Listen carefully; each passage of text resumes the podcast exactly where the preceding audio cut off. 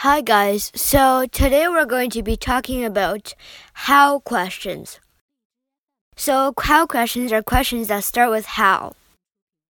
So, basically, the first type of how question is how with an adjective.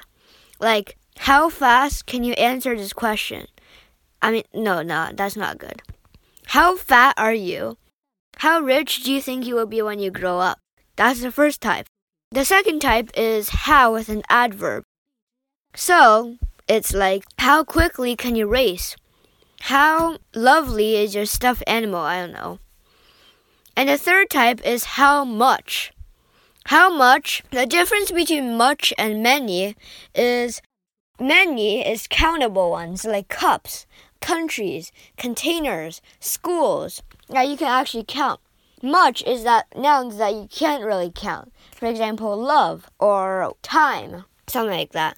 So how much how much love is there in the world? How much love is in your family? How much meat do you have in you? And how many is like how many people came to the concert? How many websites did you visit today? There are two exceptions to how questions. And these are just general, not like every single corner of how questions.